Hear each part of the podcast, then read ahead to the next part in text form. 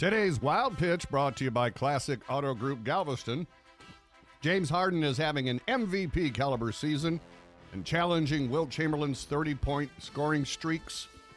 But he has his share of critics, including former players. Scottie Pippen said, "Watching someone dribble for twenty-two seconds is boring." And Kobe Bryant said his selfish style of play won't work in the playoffs. Harden admitted to E S P N it's the criticism that it's hard to ignore. It's hard not to hear, especially nowadays. You have social media, you have fans that are reading what people are saying and asking me about it.